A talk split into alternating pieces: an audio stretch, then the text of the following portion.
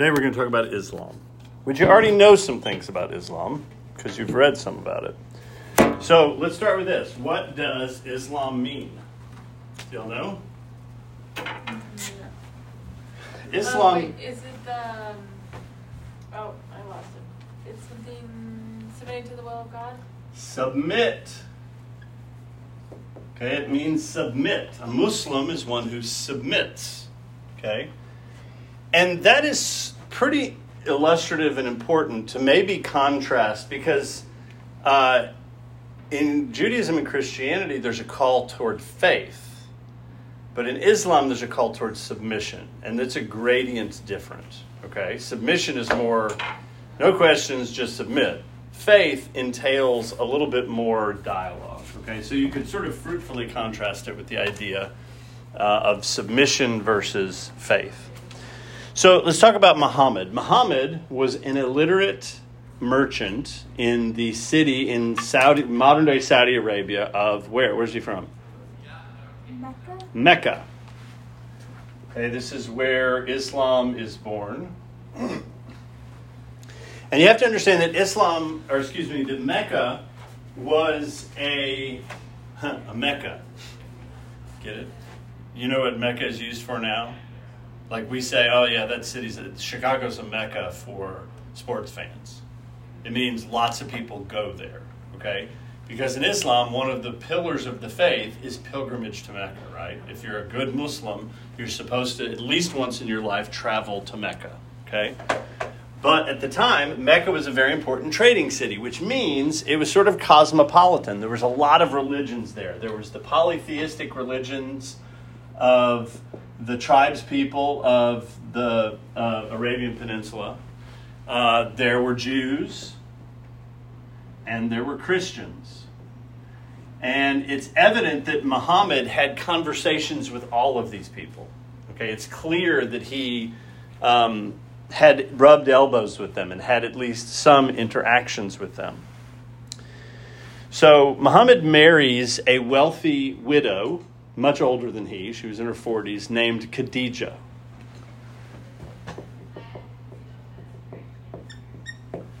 And because she was wealthy, this sort of put him in a pretty good position, and he had more leisure on his time.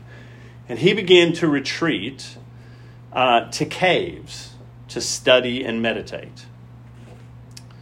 And as Muhammad told it, um, he was visited by an angel who told him, he said it was the angel Gabriel, who told him, the first thing he said was, recite. Okay? And basically, he began giving Muhammad teachings, usually sentence long, maybe a paragraph long, which Muhammad was supposed to simply memorize. Okay? So that he had it in his memory. And again, in an oral culture, this is what you do you memorize it um, and these uh, these sayings, this is this happens in 610 A.D. or begins to happen in 610 A.D. These sayings that the angel gave him are the basis of the Quran later on. Lots of different ways the Quran is spelled. I actually don't know if Muslims prefer uh, particular spelling. There's a lot of different ways all right. It became the, I say it's the basis of the Quran because, as I said, Muhammad himself was illiterate, so he never wrote any of this down. He simply recited it um, to his disciples. So he went home and he began to teach it to Khadijah and he began to teach it to others and eventually something of a of a following grew around Muhammad in Mecca. Um, I should point out now that the, the Quran is very different from the Bible, where the Bible is this. I mean, let's list all the genres in the Bible. What are all the different genres in the Bible? Styles of writing. Letters. Letters. Stories of people's lives. Okay. Narratives. Laws. Poetry. Fable tons of different styles of literature that make up the Bible. The Quran is one style. little didactic statements of what we might call how to conduct yourself. Okay? Sometimes doctrinal statements. The Quran is made up of surahs, basically verses. And something unique about the Quran, it's not arranged chronologically, like in the order that the surahs were given to Muhammad. It's arranged in longest surahs first and declining length. Okay? So it's maybe a little bit like maybe a little bit like parts of Leviticus and parts of Proverbs. Okay? Uh, it's not, it doesn't have historical narratives, it doesn't have um, poetry or worship poetry. It's very different in style in many ways. All right, and these surahs or verses touch on a variety of subjects to how to treat wives, uh, what jihad is, which we'll get to in a little bit, um, what to think about Jews, how to relate to Christians. Okay, so it's a, a, a, a, multitude of things. The five pillars of Islam come from this in various ways. Um, and contrary to Judaism and Christianity, if you really want to read the Quran, you can only really read it in Arabic. Okay, whereas Christianity has always been a very eminently translatable faith. It's it's thought that it should be translated. People see this signified by that there's three languages on the cross of Jesus, right? That say King of the Jews. Um, Muslims would say that if you really want to study the scriptures, you've got to, or the Quran, you've got to study it in Arabic. Wait, so we couldn't read it though? Like, are we allowed to read it? You're allowed to read it, but um, you can read it in English but if you were a Muslim and you wanted to be faithful, if you really wanted to be serious, you would learn Arabic and begin to study the Bible in, or the Quran in Arabic. So you could just like go to a bookstore and buy a Quran. Oh, sure. There's Qurans. You can get one from Amazon. Yeah. Okay. Um, now this is where yeah. Do you know what, what like what Muslims think of the Bible? Um, so they would say, much like what Mormons and others say, they say that it's been corrupted by the Jews. Um, so let's talk about that. So one thing I would note is that I would compare. If there was anything I were, you really don't compare the Quran and uh, the Bible. What you compare is the Quran and Christ. Okay, the place that Jesus holds in Christianity is sort of the place that the Quran holds in Islam. Does that make sense? There's almost this absolute. It's almost obviously they're monotheistic but it's almost as if it's worshiped. Whereas Christians have been guilty of what we would call Bibleolatry, but that's idolatry, right? We don't worship the Bible. It's one of the mediums God gives us to know Him, but Christ would be the center of our faith. Does that make sense? And this is sort of key. So there's tons in the Bible about things like Jesus, Mary, lots of things about the Bible. So basically, Muslims would say that the the Quran is an authoritative correction of all prior scriptures. Okay, so they say Adam was a prophet, Moses was a prophet, Jesus was a prophet, and that he didn't die on the cross. Uh, he was raised like Elijah. He evaded death and went straight uh, to heaven. Okay, so they say lots about um, the faith of Jews and Christians, but they say this is all a correction of that. Right. Um, Okay, so Muhammad begins to accrue quite a following. His wife is his first disciple.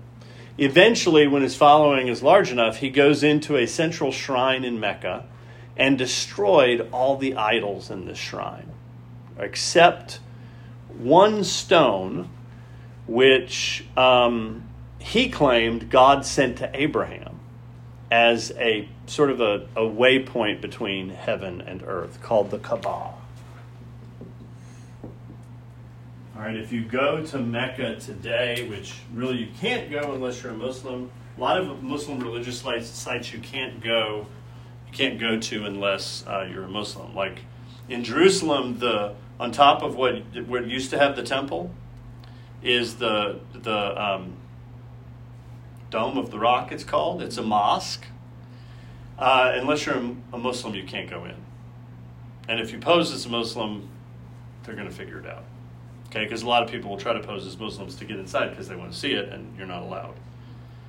Um, or you might start a uh, small war if you. Okay, so So nobody's seen the inside of it? Yes. Well, Muslims have. So this is the shrine housing the Kaaba in Mecca. Okay, and if you ever look at, uh, a lot of times pilgrims go and they go to touch the shrine or to touch the stone. If you see an overhead, it's like a giant whirl. It's like a mosh pit, a whirl of people. And every year during pilgrimage times, there's people who are trampled to death because it's, I mean, it's kind of chaotic. Okay, so he sets that up as an important Muslim shrine um, and tries to more or less take over the religions uh, of Mecca. Um, and as you might imagine, what do you think the locals thought of that? They didn't like it because those shrines are a source of income. Okay, I mean, idols never like being torn down, but these idols were a source of pilgrimage income. All kinds of people came to Mecca, and he was cutting into their uh, cutting into their um, revenue. So this is a very polytheistic context, and eventually the Meccans are kind of sick of Muhammad and his religion, and they kick him out of kick him out of Mecca. This is the date that you have to know, 622, the Hejira. Okay? This is comparable to the beginning of the Jewish calendar, which is when the Israelites are driven from or go out of Egypt, right? We're in the year 7 something according to the Jewish calendar, if you date it from that event.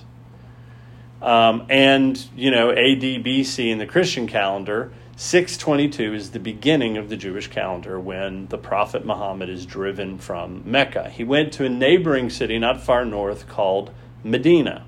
And this is another important place.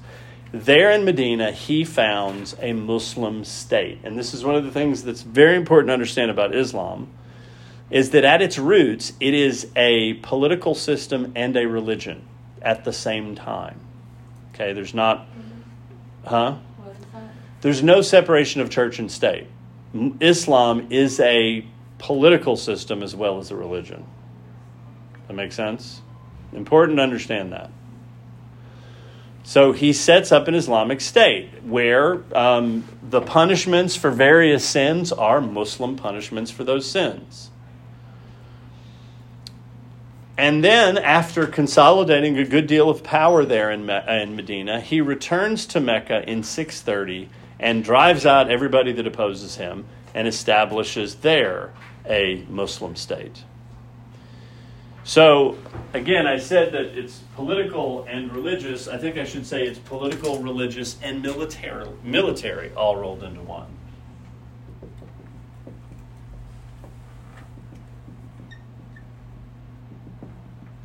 And very quickly, Muhammad begins to consolidate power and conquer all over the Arabian Peninsula. Okay? And everywhere he goes in conquest, he gives you options. Okay? You can convert to Islam and then everything's okie dokie. You submit to the political rule of the Prophet and you become a Muslim and it's all good he had various responses to other groups. Sometimes Jews he would kill if they refused to convert and enslave the children and wives. Uh, sometimes he would allow them to live as second class citizens, where they were taxed and they had particular rules like they couldn't build a synagogue, they could not convert, it was illegal to convert. All right? So eventually, in strict Muslim regimes, if you convert from Islam to Christianity, it, you, you will suffer the death, death penalty. Okay, it's, it's against the law. But he, Muhammad had a certain respect for Jews and Christians because he said they were people of the book, by which he meant the Bible, which he said was deficient, but at least he had some kind of respect. So that was the choice either convert or live as a second class citizen. Sometimes he killed um, those who wouldn't convert. And this gets to a sort of complicated matter in Islam there are differing views towards, or differing um, admonishments towards Christians and Jews within the Quran itself. And people go, oh, well, which is it? Right? Do you war against them and kill them, or do you show them mercy and tax them? And they have a long tradition of interpretation deciding between those those different interpretations within the Quran. And there's fundamentalists and there's people who are maybe you could call it a little more progressive. All right, but Muhammad conquers all of the Arabian Peninsula, much of what we would call modern day Saudi Arabia, and a lot of those countries that are in the modern Middle East. Um, and as I said, at times he could be quite ruthless. Again, he would he beheaded a whole group of Jewish men. Um, sometimes he could be quite ruthless and cruel. And Islam has some pretty harsh laws, right? Stealing, lose a hand. Okay, adultery for a woman, death.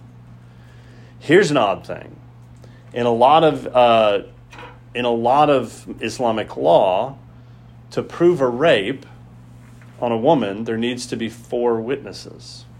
But, uh, How many people think that's fair for the women? How many people? How, how often do you think rapes get proven? Okay, they don't often get proven. Um, Muhammad, Muhammad himself had um, many wives. Uh, the counts vary, but I think one count is 14. One girl he betrothed at the age of nine. And in many Islamic countries, men are allowed to have four wives. Okay? Because, in part, because the Prophet had four. More, but four is the standard. Um, but it should be noted that they have pretty decent divorce rules, meaning if there's divorce, the wife is uh, decently provided for. Okay, well, in 632, Muhammad dies, and most of Arabia is now under Islamic control. He was the prophet, he was the ruler, you might call him the king, but now he's dead, and he left no directions on who's next. Okay? And this is where we get into a faction or a division in Islam that is with us to this day. Um, there are the Sunni, and uh, there's about 90% of Muslims are Sunni, and then there are the Shia, and it's about 10%. Whoops. Okay. The what it came down to is a debate over should Muhammad's right hand man, who's not related to him, be his successor, or should his nephew be his successor? And I actually, sorry, don't know which is which. Okay, but the bottom line is there's a question over succession, and since that time, they have been fighting one another. And actually, the largest Muslim violence in the world is against other Muslims. In other words, you know, sometimes Muslims attack Christians, but by far the largest amount of violence is intra Muslim violence, and it's usually the Sunni against the Shia. Okay, the Shia are the minority. oh wait, why does it say ten percent? What? Why does it say ninety percent on Sunni? Sorry, the Sunni are the majority. The Shia are the minority. Okay, so this is why uh, the date 732, what is that date? Oh. Charles Martel almost miraculously stops the invading Muslim armies in France. This is why this is so shocking. Muhammad dies in 632. By the time of his death, Muslim armies are advancing through France. Okay? They've conquered all of northern Africa. They've pushed on the borders of the Byzantine Empire. They conquer Spain and are pressing into France. Okay, and many people say that the Battle of Tours is one of those uh, turning points in history that if it had gone differently, you and I would be speaking Arabic and we would be Muslims. Okay, because Christianity wouldn't have made it in Europe. Um, oh, there's something else I was going to say about that. Oh, so 732, they're in France. Charles Martel pushes them back into Spain. But what happens in 1492? What happened in 1492? You know what happened, what? All right. Oh, Columbus the Spanish sponsored Columbus to go to the New World, but why?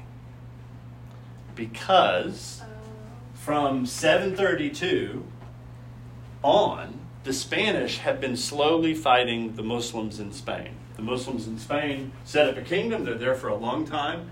They're called Moors. They bring things like oranges to Spain. Okay, they bring one of, one of their best things they give us in mathematically is what?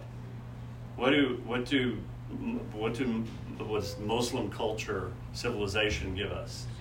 Zero. Okay, Arabic numerals. All right, big improvement over Roman numerals. Yes. Um, they give us algebra. Okay, al as a prefix to a word is often it's coming from Arabic. Algebra, alcohol. Okay, these are all Arabic words in origin. Alcohol is a word because they didn't drink it. They were fa- they're famously teetotalers. They prohibit the consumption of alcohol.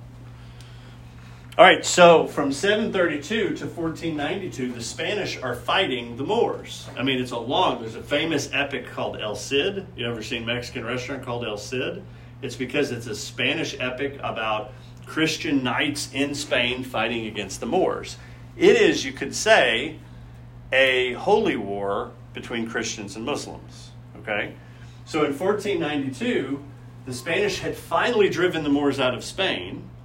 And all of a sudden, there were centuries of warfare, and they had nothing to do. So they say, "Sure, Columbus, we'll we'll sponsor these explorations."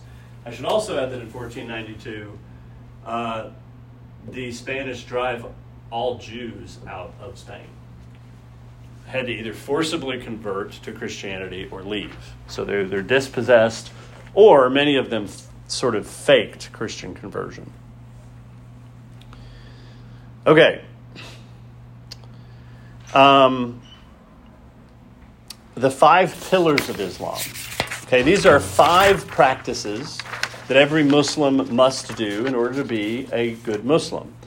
And it's interesting, what's important about these that I would note is you might compare them profitably to the Ten Commandments. Okay? And notice in the Ten Commandments, um, th- there's some similarities and there's some differences. Um, what I would note, though, is that in the five pillars, there's more sort of practices that you must do, not things you must believe or worship that you must engage in. They're, they're kind of different in that regard. So, here are the five pillars. The first one, declaration of faith. Okay, every, to be a Muslim, you must make a declaration of faith. There is one God, Allah, and Muhammad is his prophet. That's the creed. Okay, there is one God, Allah, and Muhammad is his prophet. I should add, by the way, or just a side note, that Arab Christians, okay, so Christians who speak Arabic as their native language, do you know what they call God? Allah. Okay, it's it's not a special word for necessarily a different God. It's just the generic word in Arabic for God. Okay. Um, so there's no there is no God but God, and Muhammad is his prophet or his messenger. Every Muslim must make that declaration of faith, and in order to become a Muslim, you do that, and you're a Muslim. Okay, if you believe it. The second pillar is worship or prayer. And some groups, the standard is you have to do this five times a day. And in order to do it, you get on your hands and knees and bow in the direction of Mecca. So if you go to a hotel in the Middle East, in a, a majority Muslim country, usually there will be an arrow on the floor of the ceiling pointing in the direction of Mecca. Okay, so that you can calculate what direction Mecca is in. Um, so prayer or slash worship is that sort of bowing down. And by the way, this is the origin of the minarets. Remember, we talked about the minarets on uh, the Hagia Sophia. The minarets are crier towers. You you go up and you issue the call to prayer. All right, and this is five times a day. Okay, the third pillar, almsgiving. This is compulsory, and it's like a tax and it's like a tithe all rolled into one. Basically, it's a 2.5% annual tax on all your income or your goods. And it was for the poor. Okay, so it's like the Old Testament tithe, sort of, like New Testament um, giving. Um, number four, fasting during the holy month of Ramadan. Now, the the is the Muslim calendar is uh, set according to the moon, so it moves. I don't know if you've noticed this that the Ramadan is not the same time every year. Well, it's because it's on the calendar that goes with the moon, so it moves around compared to the sun. No, here's what you do. During Ramadan, you fast during daylight hours. Okay, so what that typically means, you fast from, you know, all the things that they think about fasting from food, cigarettes, other things. Um, but that means that every day, what do they do? They have a big feast every day at sundown during Ramadan. I've always wondered if they gain weight. You know, because I don't, I don't know. I just How do you spell Ramadan? uh, phonetically, R A M A D A N. Um, yeah, so uh, Maggie bought a truck from this little small used car dealership on the north end of town, and the owner was uh, the owner was Muslim. And I got there and was like, "Hey, we'd like to test drive this car, this truck." He's like, "Here's the keys." I said, "Do we? You need a, no, no, you, you don't need my no, just go." And when we got back, he's like, "Look, do you want to buy this? Uh, the, it's, it's almost sundown, and I'm really hungry. Like it was during Ramadan. He's like, I just want to get this transaction over with because I want to go eat." Okay, um, and then the fifth pillar is pilgrimage to Mecca. Um, it's required of all adults at least once in their life. Now, again, a couple things I would note about this. This is sort of a list of rules. It doesn't really require anything about the state of your heart. It- It's not even really a moral list, right? Now, I know that this is one school, a very, very fundamentalist school, but the 9 11 attackers were at a strip club the night before they uh, went and blew up, you know, did their, did their acts of terrorism. And they were quite convinced they were headed to heaven because they practiced all these things. Okay? So they weren't particularly moral like we have this sort of code in the Judeo Christian tradition. They just believe, did these things. That's not to say that there aren't moral Muslims. It's just that the system itself doesn't have a lot of emphasis on that. Does that make sense? As long as you're outwardly compliant to these things, you're kind of good to go. Um, now, you could say, and I think it's important to add, that there is a sixth pillar, and that is uh, jihad. Now, there's a lot of debate about this. Isn't it like So it it means violence, and it depending on the denomination or the school that a person follows in Islam, they will interpret it differently. Many interpret it as violence against one's sins, and this is where there's this moral component. You have a duty to wage war against your sins. Okay, they interpret jihad that way. Others, the school that were influenced that influenced the 9/11 attackers, believe it means violence against unbelievers, against infidels. Okay, um, and so they interpret it as literally a holy war. Okay, duty bound to fight to defend the faith and to kill infidels. Okay, so Islam creates this vast empire in the Middle East, centered in, on Iraq, centered in Baghdad. In fact, Baghdad was kind of the Jerusalem of uh, Islam. Um, by the way, the Dome of the Rock in Jerusalem is supposedly the place where the Prophet Muhammad traveled by night th- with an angelic figure to heaven, and so they say that's that commemorates that site. That's why they claim it.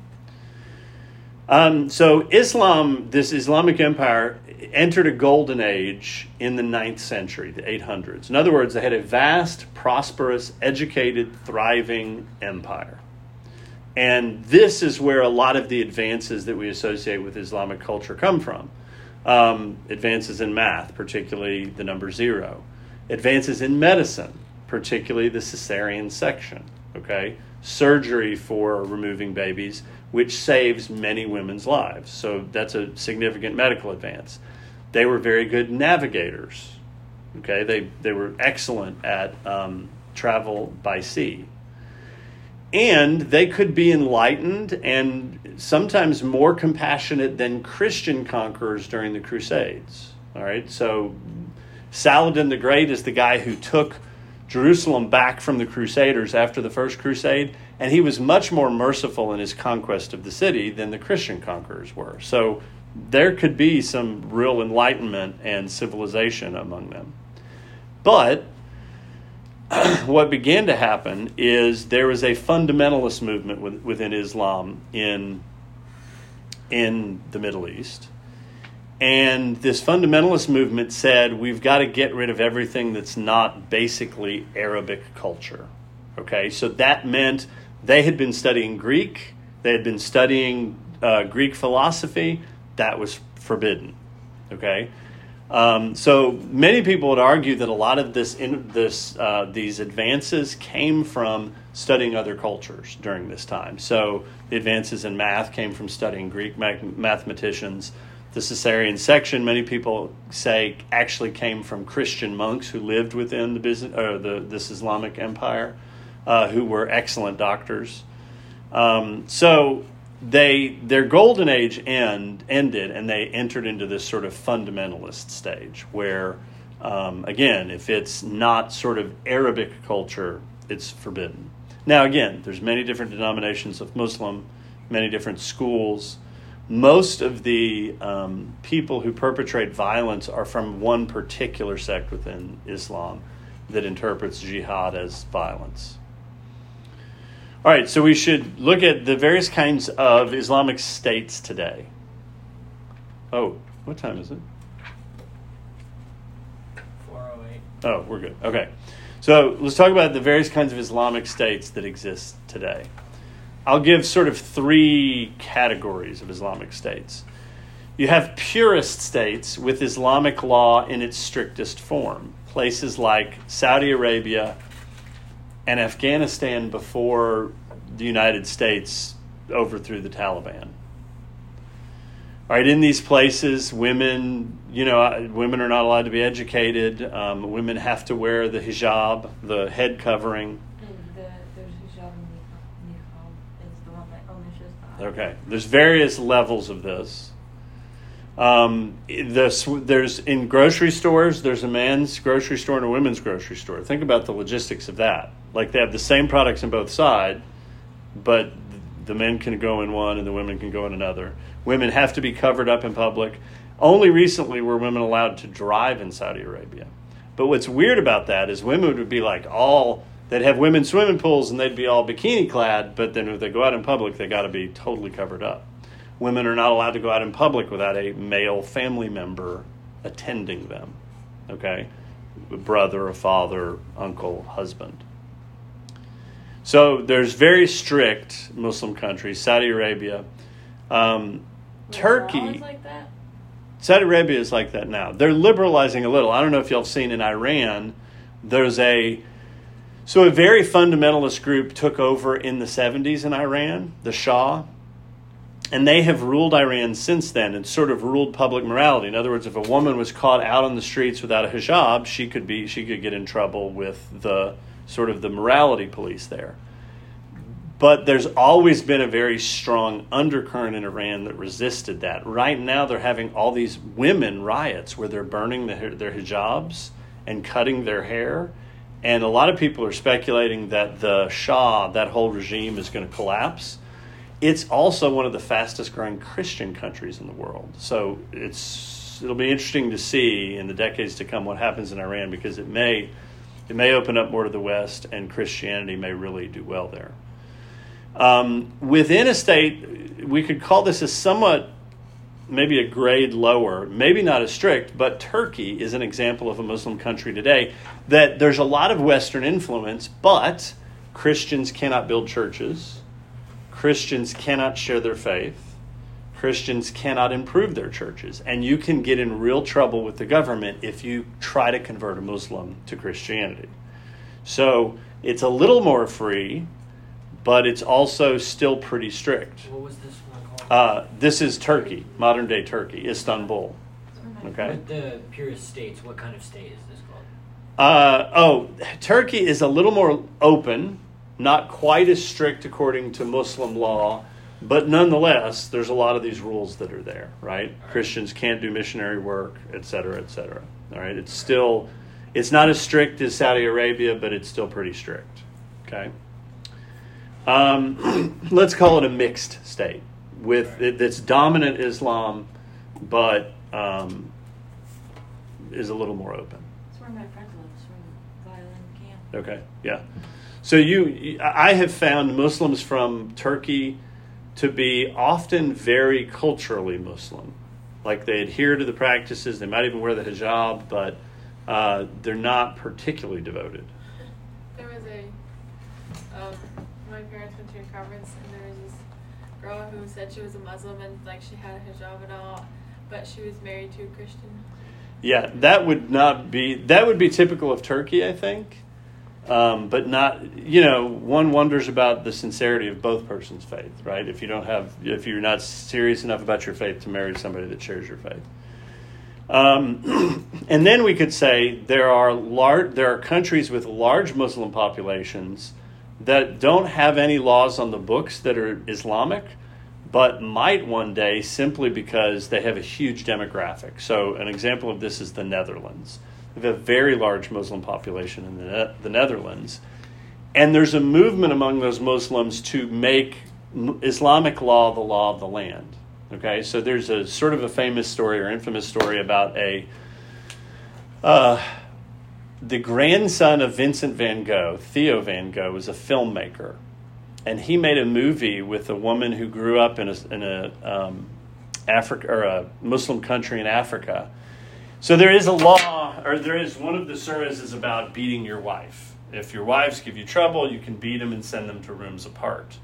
So what this filmmaker Theo Van Gogh did is he, with this woman, they wrote this little sort of short movie, and in the short movie, it would have the Arabic script, and then it would flash, and it would show a woman's body with a bruise or a cut. So basically, it was a sort of a ham-fisted way of saying Islam abuses women. All right, and you can, you know, whatever you can agree with how critical they were, whatever. Well, there was a fatwa issued against this guy, meaning Islamic leaders said that guy needs to die and somebody caught him on the street, stabbed him to death, and stabbed a note to him that said, Thus to infidels. Okay? Now the Netherlands is like, uh, maybe we let too many Muslims in and we need to figure out how to handle this. This is getting problematic. Okay? Um, so it's a question. Some people say, based on immigration, that Europe will be Arab it will be Islamic in 50 years. The pushback on that, because there's so much immigration and they have lots of kids, the pushback on that is what happens is it seems to be they do have lots of kids, but when they move to the West, say to America, they generally tend in the next generation not to have as many kids and not to be that pious. Right? So, you know, it's an open question. Um, let me close with this going back to the five pillars, I have this, this is just my theory, that Muhammad was like, okay, I got to make up my own religion, and but I got to have things that compete or are similar to Judaism and Christianity. So that many of the practices of Islam, I think, are sort of parroting Christian practices. Does that make sense? So let's go back through the five and see. Declaration of faith, you could compare to what? Baptism.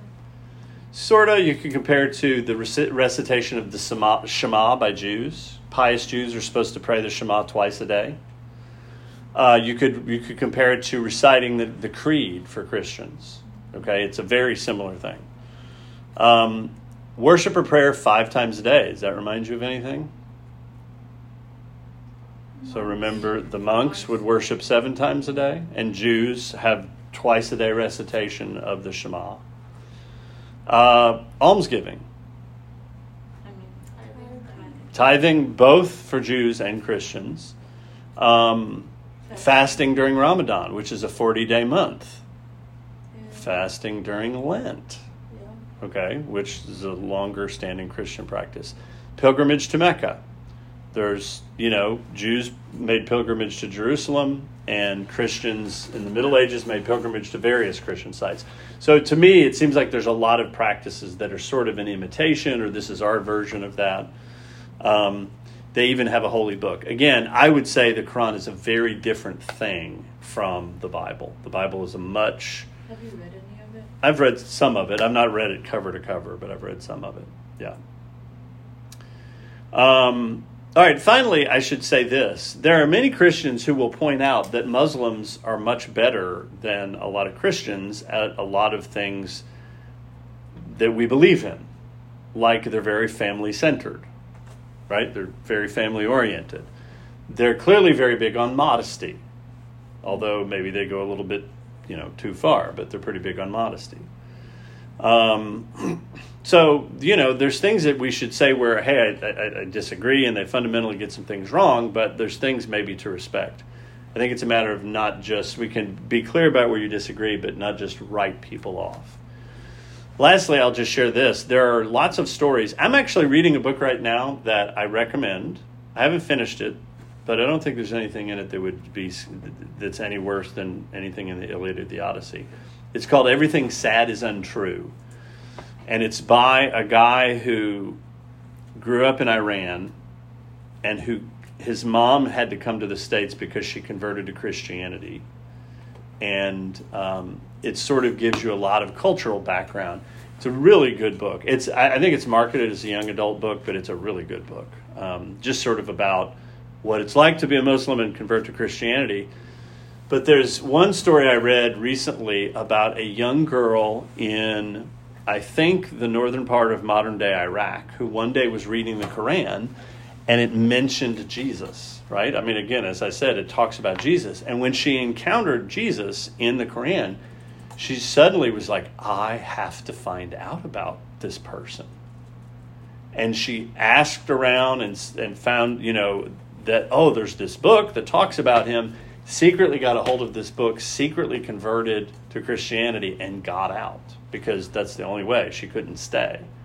So um, it's interesting that even the Quran, that I would say has some problematic aspects, So Jesus is mentioned. You know, Paul says, I don't care if they have a bad motive. If Jesus is preached, I'm happy. So um, there's that. All right, any questions before we finish for the day?